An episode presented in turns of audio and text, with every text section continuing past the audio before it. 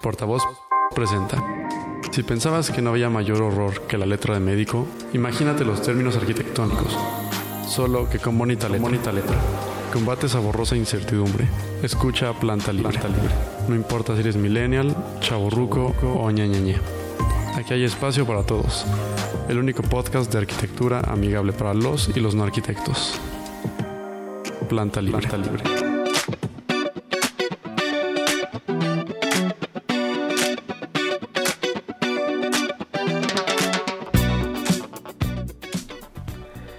Hola amigos, buenas tardes, buenas noches, buenos días, bienvenidos a su podcast favorito para los arquitectos y los no arquitectos.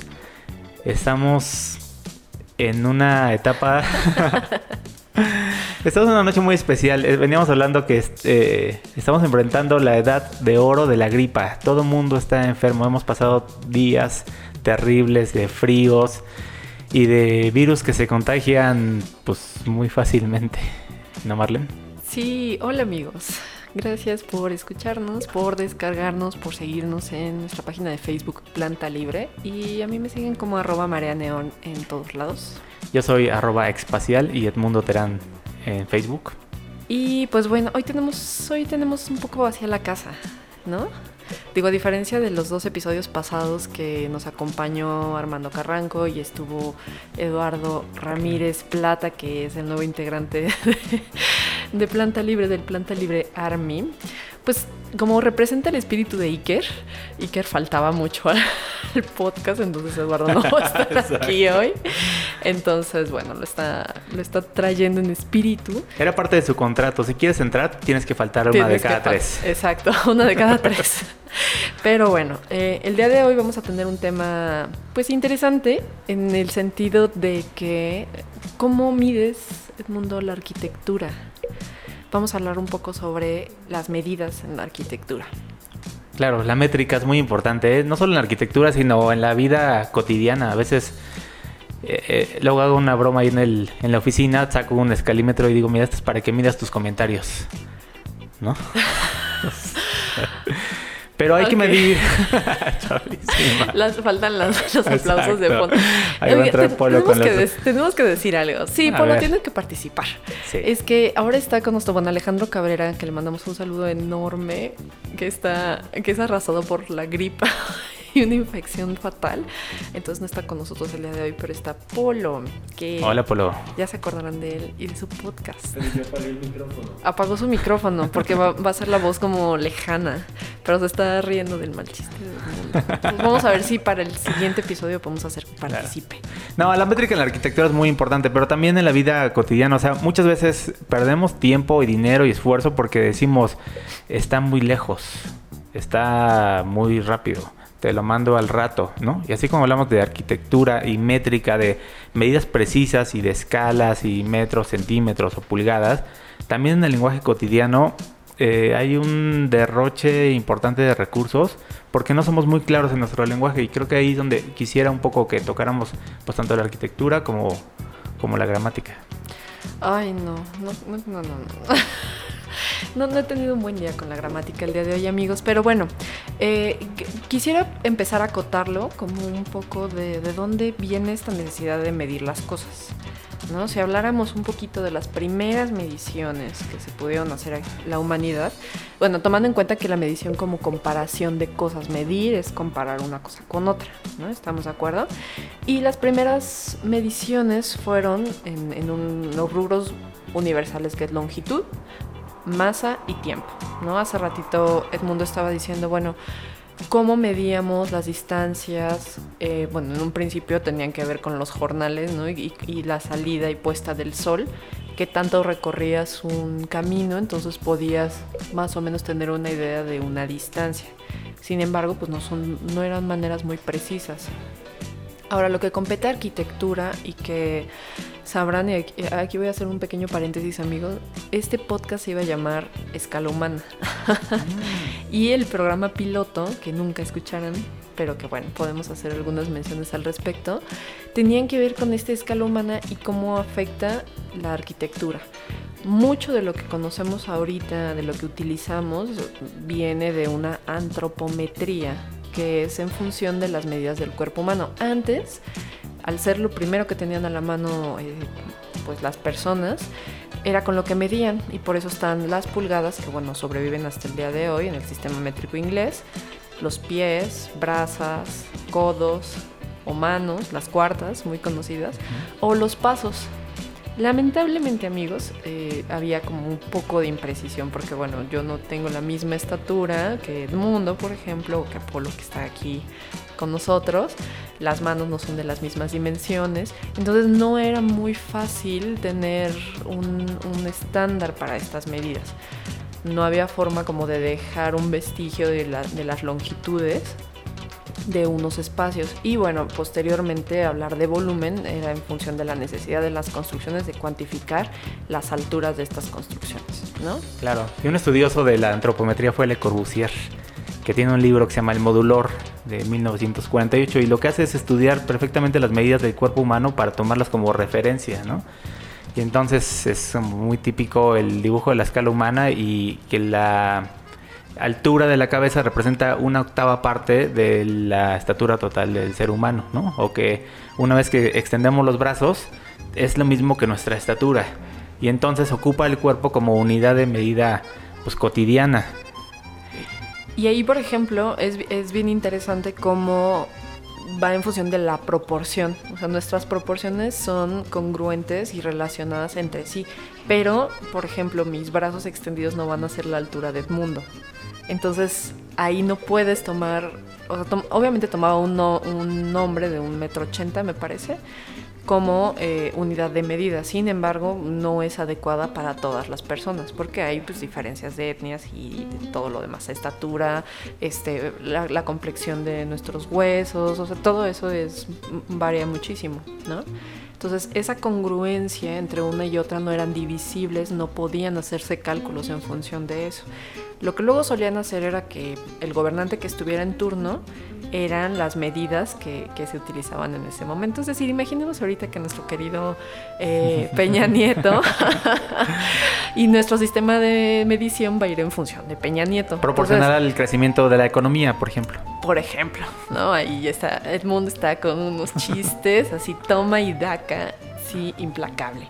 Entonces, eh, pues imagínense muchachos que todas las construcciones, imagínense que el nuevo aeropuerto que se está construyendo, amigos, fueran las medidas en función de la antropometría de este señor. Muchos de ustedes no serían favorecidos, ¿no? O sea, dejarían un espacio para el copete en las puertas, ¿no? O el peso, ¿no? O sea, digo, eh, entonces al final del día no era muy exacto, porque ya nos estamos desviando demasiado del mundo. Entonces no era muy exacto y necesitaban estandarizarlo, sobre todo cuando ya hay una necesidad de intercambio de bienes, es decir, cuando o sea, comienza a hacer el, comercio y los números pues es lo primero que, que existió, ¿no? Entonces, eh, pues ya cuando tienen que, comercializar, que utilizaban grano, por ejemplo, el, peso, las básculas, que vienen, me parece que de Grecia, ¿no? De los griegos, y después este, las, hacen, las perfeccionan en, eh, me parece que no, ya, olvidemos ese punto. Pero eh, ya les voy a buscar el dato en un segundo, nada más que el mundo tome el micrófono. Pero el peso era muy importante y utilizaban granos, por ejemplo, para compararlo. Y saber la cantidad de las cosas también era muy importante. Entonces, de ahí viene toda esta necesidad del ser humano por medir las cosas. Medir el tiempo que necesitaban o, o las dimensiones del espacio que iban a arar en el campo, por ejemplo. Entonces, nosotros vamos en función del tiempo y el tiempo sigue siendo también una percepción, ¿no? Nosotros hemos puesto esa, ese, parámetro. Ese parámetro a través de la pues de la contemplación y de ver el movimiento de las estrellas y estudiar eh, el sistema solar, ¿no? Pero regresando un poco a la métrica del cuerpo humano, creo que también es muy importante el conocer nuestras, nuestras medidas porque a partir de eso hoy ya es prácticamente un estándar la altura de una mesa o la altura entre el piso y el asiento de una silla.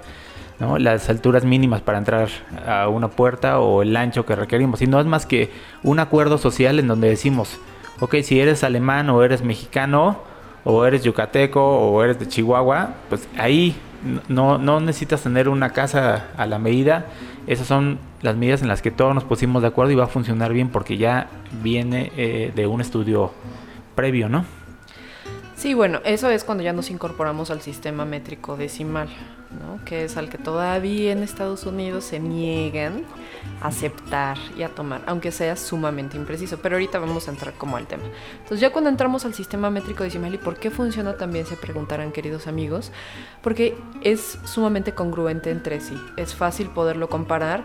Si tenemos un metro veinte, 1.20 son 120 centímetros y a su vez 1200 milímetros, ¿no? Entonces solamente moviendo el punto decimal es que podemos tener una correlación del sistema sin necesidad de hacer conversiones extrañas. Por ejemplo, y perdón que lo tenga notado amigos, pero no lo iba a memorizar, pero imaginemos que eh, comparamos una yarda, son tres pies, que es media brasa o 36 pulgadas. Entonces no hay una relación que pueda facilitar los cálculos.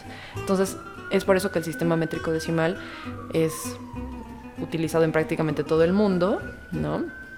Y eh, pues bueno, nos ha ayudado mucho. Ahora, en arquitectura, que es, un, ese es otro tema, muchos materiales todavía se venden con el sistema inglés.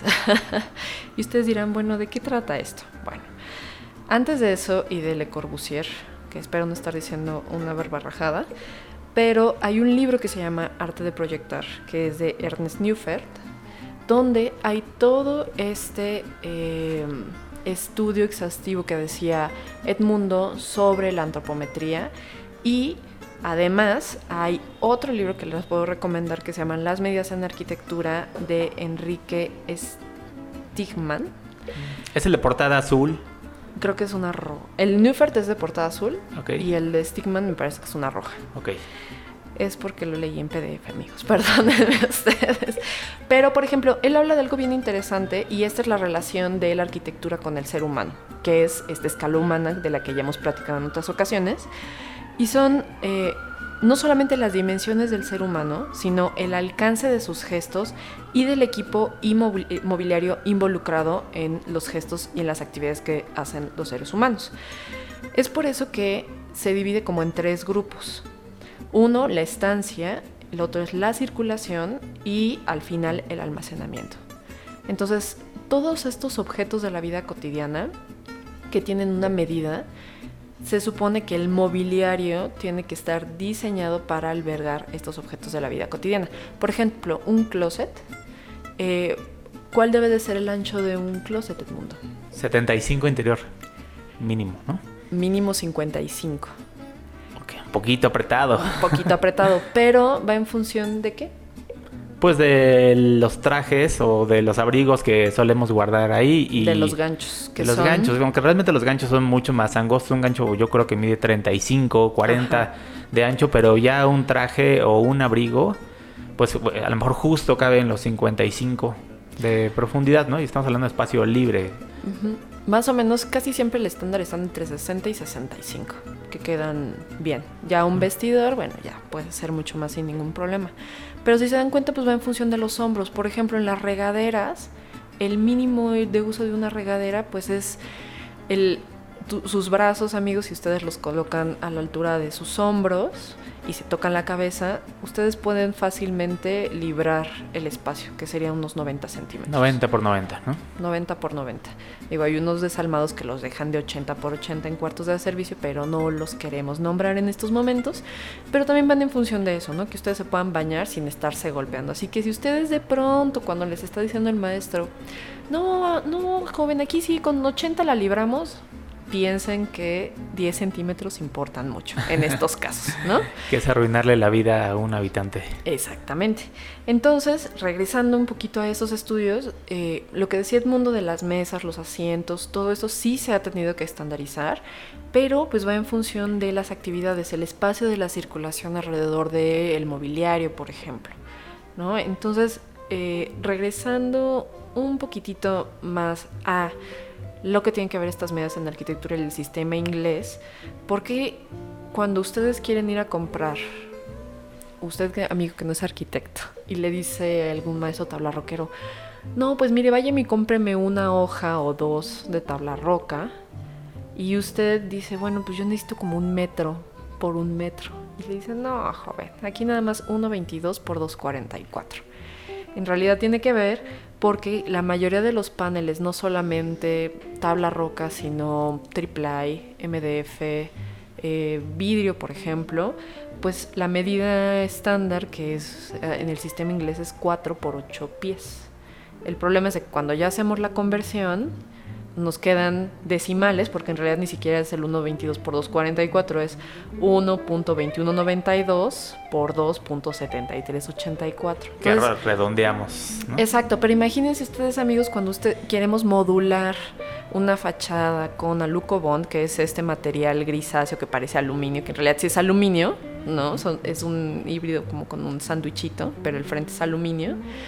Eh, cuando nos- ustedes quieren poner los módulos de forma de que haya la menor cantidad de desperdicio o en algún piso, en algún formato de un piso, eh, suele suceder que no es fácil modularlo porque tenemos desperdicio por esos dos centímetros extras. Es mucho más fácil medir de metro en metro, de dos o de medio metro en medio metro, a que tengas 1,22 y luego 2,44 de, de largo, ¿no? Claro, pero pues, al final los arquitectos nos volvemos como traductores, como bilingües de los sistemas, ¿no? Siempre hablamos, eh, por ejemplo, de tuberías de media pulgada, de tres cuartos, de tablones o de MDFs o paneles de igual de 1.22, 2.44, de tres cuartos, de media, de un octavo. Y entonces mentalmente tenemos que ser muy ágiles y estar convirtiéndolo a veces en milímetros o de plano decir, bueno, pues vámonos a pulgadas en este tipo de especificaciones y luego haciendo arquitectura y planos, pues ahí nos vamos al sistema decimal, pero modulando a un sistema inglés. Que es ahí una locura. Pero, pues, o sea, al final todo esto tiene que ver con un ahorro o, o buscar un aprovechamiento máximo de los materiales, ¿no? Pues si el material viene uno 22 por 2.44, o sea, no, ¿para qué lucho contra eso? ¿no? Mejor modulo a esa o a la medida en que, que viene el material o la tubería y en función a eso, pues proyecto, que no está fácil, ¿no? Y No sobre todo como que es una lucha ahí entre eh, algunas, algunos fabricantes que hacen piezas de 30 por 30 en pisos, otros hacen 45, otros 33. No entiendo el 33 por 33, pero es, es real. Pero existe. ¿no? Hay piezas 75 por 75. Entonces, creo que es muy importante cuando estamos diseñando en ir pensando un poco más adelantado en cómo vamos a revestir nuestro proyecto y en función a qué vamos a empezar a modular para evitar el- al máximo los desperdicios o las mermas, que eso pues es, es dinero tirado a la basura. Y no solo dinero, sino que al final para un arquitecto es muy importante tener perfectamente diseñado y acotado y modulado un espacio, que se vean la mínima cantidad de piezas cortadas, por ejemplo, hacen la diferencia entre una buena arquitectura y una mala, ¿no? O, o algo que se hizo simplemente como una especificación o algo que se pensó en función de una modulación. Y ustedes pueden pensar, amigos, bueno, entonces ya para qué, ya para qué vivir, ¿no? Así que chiste, porque ¿dónde queda la poética de la arquitectura sentimental, curvilínea, ¿no? Casi casi orgánica, parte de la naturaleza coexistida con ella, no sé. Eh, pero al final del día también en la naturaleza están esas proporciones, digo, no están acotadas, pero nosotros nos tenemos que atener, como bien decía Edmundo, a las medidas de los materiales que vamos a utilizar y del mobiliario que está involucrado, ¿no? O sea, imagínense amigos que ustedes compran su alacena, ¿no? Y dicen, no, esta alacena se ve súper moderna, bien minimalista, acá todo cool de la condesa. Y no caben sus platos. O no caben sus ollas. No hay espacio suficiente para cubiertos. Eso es lo que, lo que nos invitan estos libros o lo que estamos tratando de platicar con ustedes a reflexionar al momento de mandar a hacer algo o comprarlo. ¿no? O cuando lo instalas y lo puso a la altura de lo que del- de, lo que pensó el instalador o el albañil en que era la- lo correcto. No, y pasa mucho, muchísimo con los baños, por ejemplo. Ahí, ahí les va un pro tip también, queridos amigos. Vamos a tener un episodio pronto de, muchos tips para su hogar, pero algo que deben de poner atención es la altura de los lavabos. ojo, hay lavabos que son sobre cubierta, que son como lobalín expuesto, que incluso tienen que utilizar un monomando alto de unos 15-25 centímetros para que libren el lavabo, pero el ovalín, por decir así, el vaso, el plato, tiene que quedar del piso al ovalín a unos 85-90 centímetros máximo. Al borde superior del ovalín. Al borde superior del ovalín. Pero si su lavabo es bajo encimera, o sea, que está como el hoyito, o sea, está empotrado, el tiene que medir los 85 centímetros, pero a donde está su cubierta. Entonces luego sucede que hacen la cubierta de 85 centímetros y luego ponen el ovalín arriba. Ya queda un metro, un metro cinco. Y ya ahí luego tienen que, ya tienen un banquito abajo para subirse a lavar las manos, amigo. Eso no puede ser. Eso no es vida. Así no vale la pena vivir. Entonces hay que poner mucho cuidado en eso y esas decisiones se tienen que tomar antes de hacer el gasto. Porque luego llegan con el, con el vendedor y dicen, no, es que, ¿qué creen? Ya no, hay, ya no hay otra. O van a tener que romper su cubierta y meter un ovalín empotrado o van a tener que cortar la cubierta y poner el ovalín arriba. Entonces, también es muy importante, por ejemplo, que decidan el modelo de, de ovalín, porque hay unos que tienen más altura que otros, ¿no? Son unos, hay unos muy chaparritos, de unos 10 centímetros, 5 centímetros. Hay otros ya bien modernos que nada más ponen ahí un pedazo como de, de madera tallada, ¿no?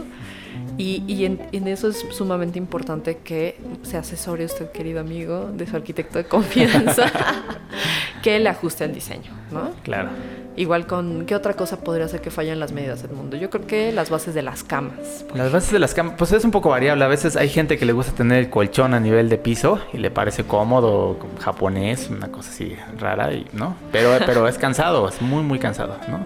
Entonces, también una base de, de, cama, de cama alta, siento que a veces te, te invade el espacio, te hace sentir una recámara más chica. Entonces puede influir demasiado a un detalle tan sencillo como la altura de la base en que una recámara sea más amplia o, menos, ¿no? A, a, mí, en lo particular, con 25 centímetros del piso a la parte baja del colchón, pensando que sea un colchón, no esos espectaculares que miden como 50 de alto, que nunca se voltean, ¿no? O sea, un colchón de 25 a 30 de peralte los este, normalitos. Los normalitos está bien, es decir, que la cubierta, que, sí de, que, que, la parte superior del colchón esté más o menos a 45 centímetros del piso, me parece suficiente. Muy bien. No, por ejemplo, si tienes un colchón muy abajo, o sea, bueno, tú, sí, un colchón muy abajo, ustedes ahorita, amigos, se les hace fácil porque están chavos, levantarte todos los días con esa cantidad de esfuerzo, pero ya en nuestras edades, amigos, las rodillas no, son las, luego tienen que pedir barras de seguridad, pero para salir de la cama, ¿no? Entonces... Sí sí, sí tienen que tener mucho cuidado con esas cosas. El colchón también es sumamente importante. ¿Qué vas a elegir? ¿no? Claro. Si son de los más, ya de los que tienen esta colchoneta, memory foam, donde ya sabes, puedes sentirte en las nubes, ¿no? eh, pues también tienes que ver qué onda con tu buró, porque es horrible que el colchón esté arriba del buró, ¿no? De claro. la altura del buró. Entonces agarras lo que sea y ya se te doble el brazo porque ya te quedan más chaparritos los burós. Eh, ¿Qué otra cosa sería súper común, por ejemplo? Pues, o sea, te diría ahorita que dices un poco de la edad, no necesariamente el, el estar medio ruco te obliga a, a cumplir ciertas necesidades. A veces puedes estar súper chavo y te tronaste un brazo uh -huh. y te tienen que ayudar a parar porque si tienes tu colchón a nivel de, de piso, pues no es cómodo. No. no. no es, ¿no? Si por mala suerte te tronaste un pie y andas con muletas y vas a entrar al baño y te das cuenta de toda la maniobra que tienes que hacer para acomodarte, dar la vuelta, sentarte, etcétera. Es decir, son accidentes que nos pueden pasar en cualquier momento y que entonces es muy importante que las medidas de una casa funcionen como una máquina. Igual las tinas también. Las uh -huh. tinas son triquiñuelosas. Porque, por ejemplo, hay unas muy lindas que están empotradas en piso también tienen ahí su sin embargo, ¿no? No es tan sí. fácil salir de ellas. Pensar. Sí, pues diseñar una casa realmente es una ciencia, ¿eh? O sea, hay estudiosos que hablan de las medidas mínimas de una casa, por ejemplo, de las medidas ideales de un área de estar, de un área de comer. Y, y hay incluso mucha polémica de cuántos son los metros cuadrados que deberíamos de, de tener para ser felices o para tener simplemente lo necesario, porque pues le vas sumando comodidades y le sumas tanto que terminas con una casa de 600 metros cuadrados que se vuelve fría, inhumana, que no ves a los hijos y no son necesarias. Entonces eso no fue más que irle sumando distancias, centímetros y metros acumulados uno tras otro y terminas pues en una tragedia. Yo sí necesito una casa de esas, Edmundo. no, no me importa que sea fría. A mí me encantan los suéteres, yo, podría vivir en uno sin problemas. No, sí, sí es sumamente importante, ¿no? Pareciera que es como inverosímil de... Eh, compra este mueble para televisión, ¿qué importa? Y la, de pronto la tele no cabe en el mueble de televisión, ¿no? Donde la altura de la televisión también tiene ahí, si es, es muy distinto, queridos amigos, si están en, en un living, en una sala, la altura que debe tener la televisión, aquí si están viéndola desde una cama. ¿No? Entonces también ahí, en teoría, pues tú debes estar sentado y, ver, eh, o sea, la proporción casi siempre es dos tercios, ¿no? Más o menos, de la altura de la vista. Entonces ahí, digo, también amigos, entendemos que no va a ser fácil que luego esté el marido, ya sabes, con estas como cosas que ponen a la pared para amarrar la televisión estos como arneses. ya me imagino a la esposa así acostada en la cama de no, un poco más arriba, no, un poco más a la izquierda. Y el pobre tipo así con la pantalla tratando de amarrarlo, pero bueno. Y al final una canaleta que cubre los cables, que se ve terrible. se vuelve una lucha interna ese tipo de decisiones, pero pues es ergonomía. Es ergonomía. Tiene que ver con antropometría, con conocer las medidas de nuestro cuerpo la distancia a la que somos capaces de leer unos subtítulos, por ejemplo. La, la, luz de apoyo también, por ejemplo, la altura de la luz para de, de, apoyo para la recámara también es importante. Está entre leer cómodamente y fastidiar a tu pareja toda la vida, ¿no? Sí. Muy alta ya es, es demasiado lastimosa. Claro. Por eso yo hay muchos arquitectos que los distingues así en, en, el metro, en saliendo del coche, en la oficina, en la obra, porque traen pegado su flexómetro. Porque, o sea, se puede ver terrible, pero ojo. ¿Qué es el flexómetro? El flexómetro es esta cinta metálica que sirve para medir. Que se regresa solita y machuca Se regresa solita, ¿no? Pero, a ver, ¿qué, es de lo más común en despachos de arquitectura con alumnos que recién acaban de egresar y, empiezan a tomar algunas decisiones o les encargan detallitos tan sencillos como hacer una mesa de trabajo para un laboratorio, ¿no? Por ejemplo.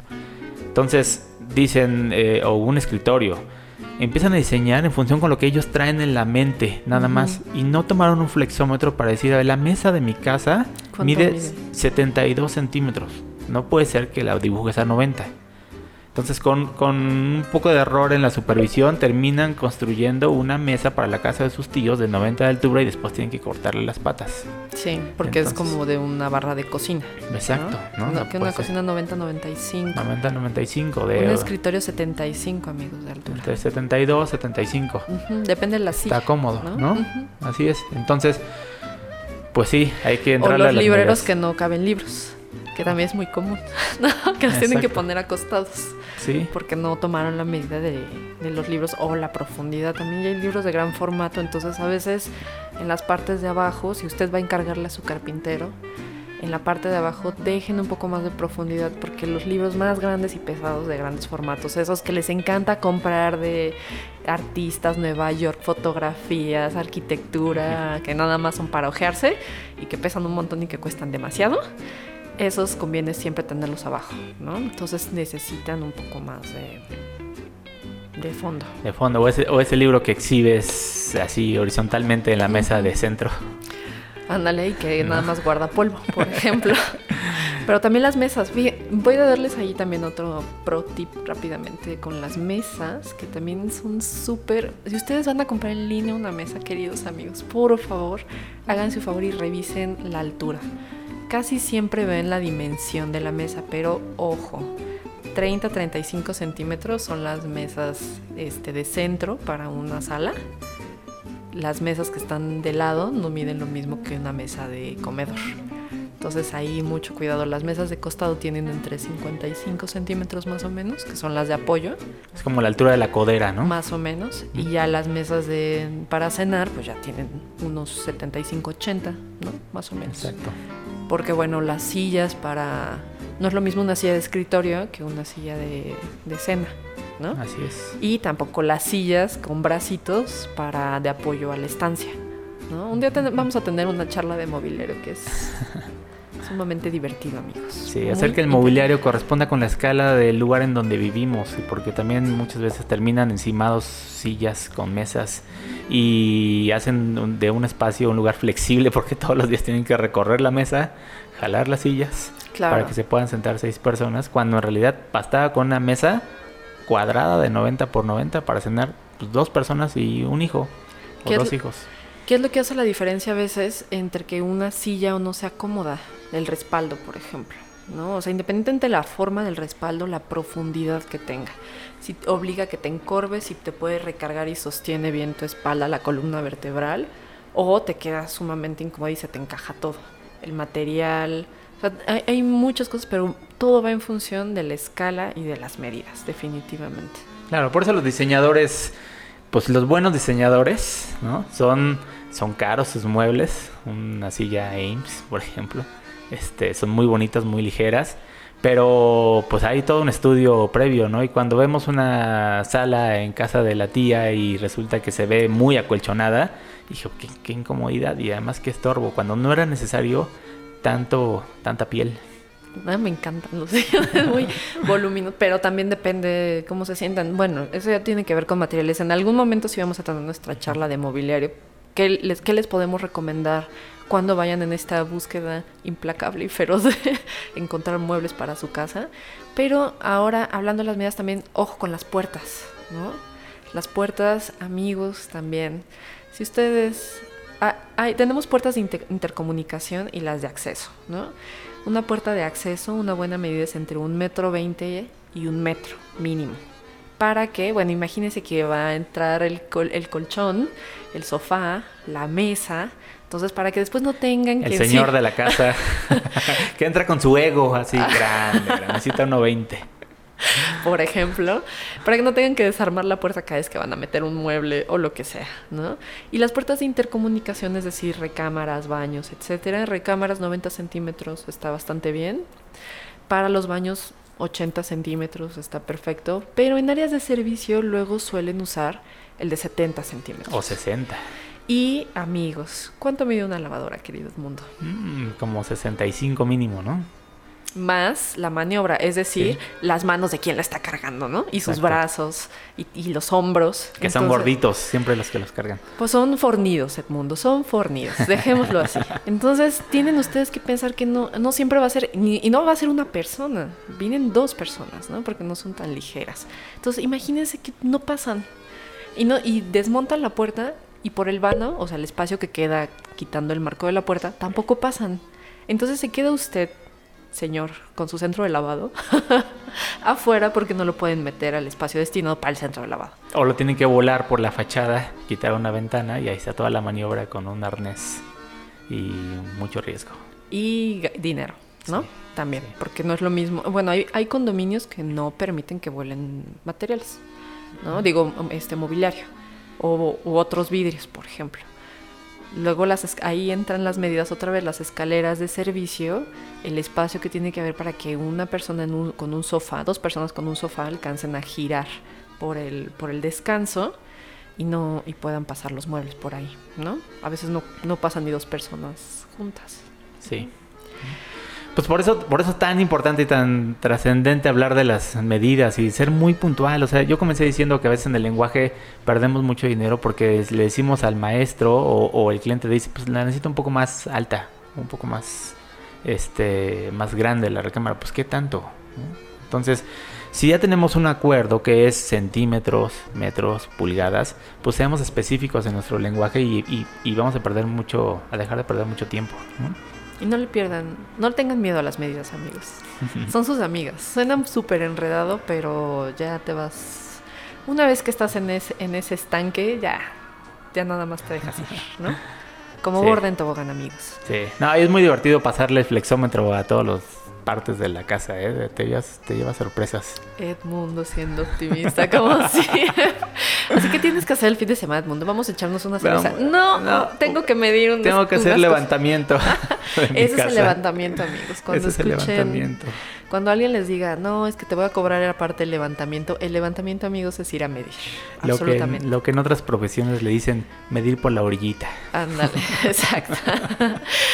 y, lle- y lleva mucho tiempo y mucho trabajo y es el es la parte más aburrida del es el proyecto. coco, luego no cuadra.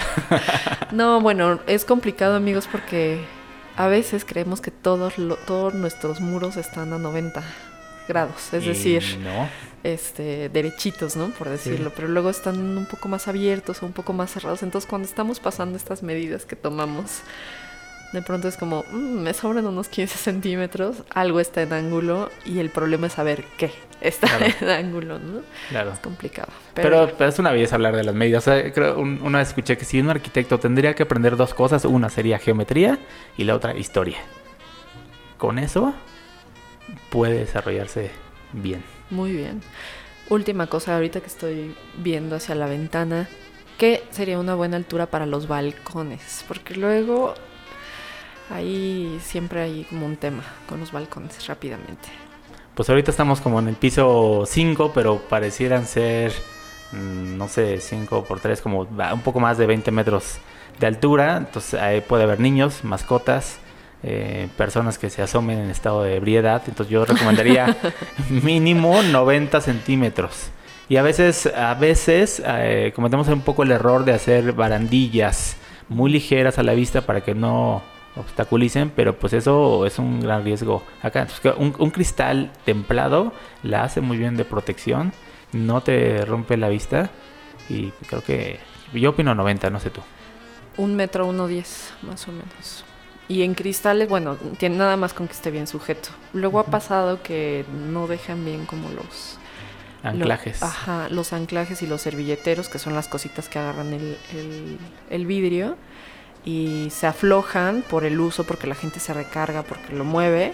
Y se caen de pisos, de piso 5, de piso 10, de piso 15. Y es un gran problema. también. Sí, Entonces, si ustedes amigos están en estos asuntos de la autoconstrucción, nada más vayan, pidan el flexómetro y mídanle. claro. Nada más es de su piso terminado, mínimo 90, preferentemente un metro y, y ya, la libran. Y si están en un departamento tal vez como este, donde hay un balcón así, no den por hecho que alguien lo hizo bien. También Ah, asegúrense Sí. que, que esté bien sujeto, Y, porque tengan pro- y no dejen que sus hijos jueguen en las terrazas. Porque también luego, híjole. Y las Sí. alturas de las puertas, 240. 240 es un buen 2.40 es una gran medida, 2.10 se, ve- se ve muy pequeño. Y cuando la altura de la puerta es la misma que la, la del plafón, a veces se ve muy bien, Sí. teniendo 2.40, pero diría como lo mínimo. Y otra cosa, amigos, sus techos, por favor. El mínimo, mínimo así para vivir bien, 240. 240. 220 ya es una infamia. 2.40 es mínimo por reglamento, ¿no? Creo que, creo que depende, pero hay hasta 220. 2.20 en áreas de servicio es Ajá. común, ¿no? Sí, exacto. 2.40, 2.60 es una belleza, 2.80 es un lujo. Sí, la ¿No? verdad, sí. Pero si ustedes tienen la oportunidad, mejor. Y si no hay necesidad de que pongan un falso plafón, no lo pongan, amigos. Si tienen una buena altura, no le... A veces lo ponen cuando pasan instalaciones también, ¿no? Para tapar esas instalaciones o si van a hacer algún diseño de iluminación. Pero si no es su caso, aproveche su altura, disfrútela porque es aire, es luz, es todo, Es calidad. Y con eso terminamos hoy, Edmundo. Despide a nuestros queridos podescuchas. Gracias por seguirnos. Gracias por seguirnos, amigos. eh, gracias por acompañarnos. Por favor, denle like a nuestra página de Planta Libre en Facebook. eh, síganos también en nuestras redes. Yo me encuentro como arroba espacial en Twitter, como Edmundo Terán en Facebook. Y déjanos sus comentarios. ¿Qué, qué piensan un poco de, de las medidas? ¿Qué dudas tienen? Y pues interactúen. Nos da mucho gusto recibir sus saludos. Sí, hemos recibido comentarios. En el próximo episodio vamos a arrancar leyendo un par de comentarios que nos dejaron en la página y que no habíamos podido contestar. Pero eh, muchísimas, muchísimas gracias. Eh, Planta Libre ha estado creciendo muchísimo. Se lo debemos a ustedes. Gracias a Portavoz. Y a mí me siguen como arroba marea neón. Nos escuchamos la próxima. Adiós. Chao. Bye. Thank you.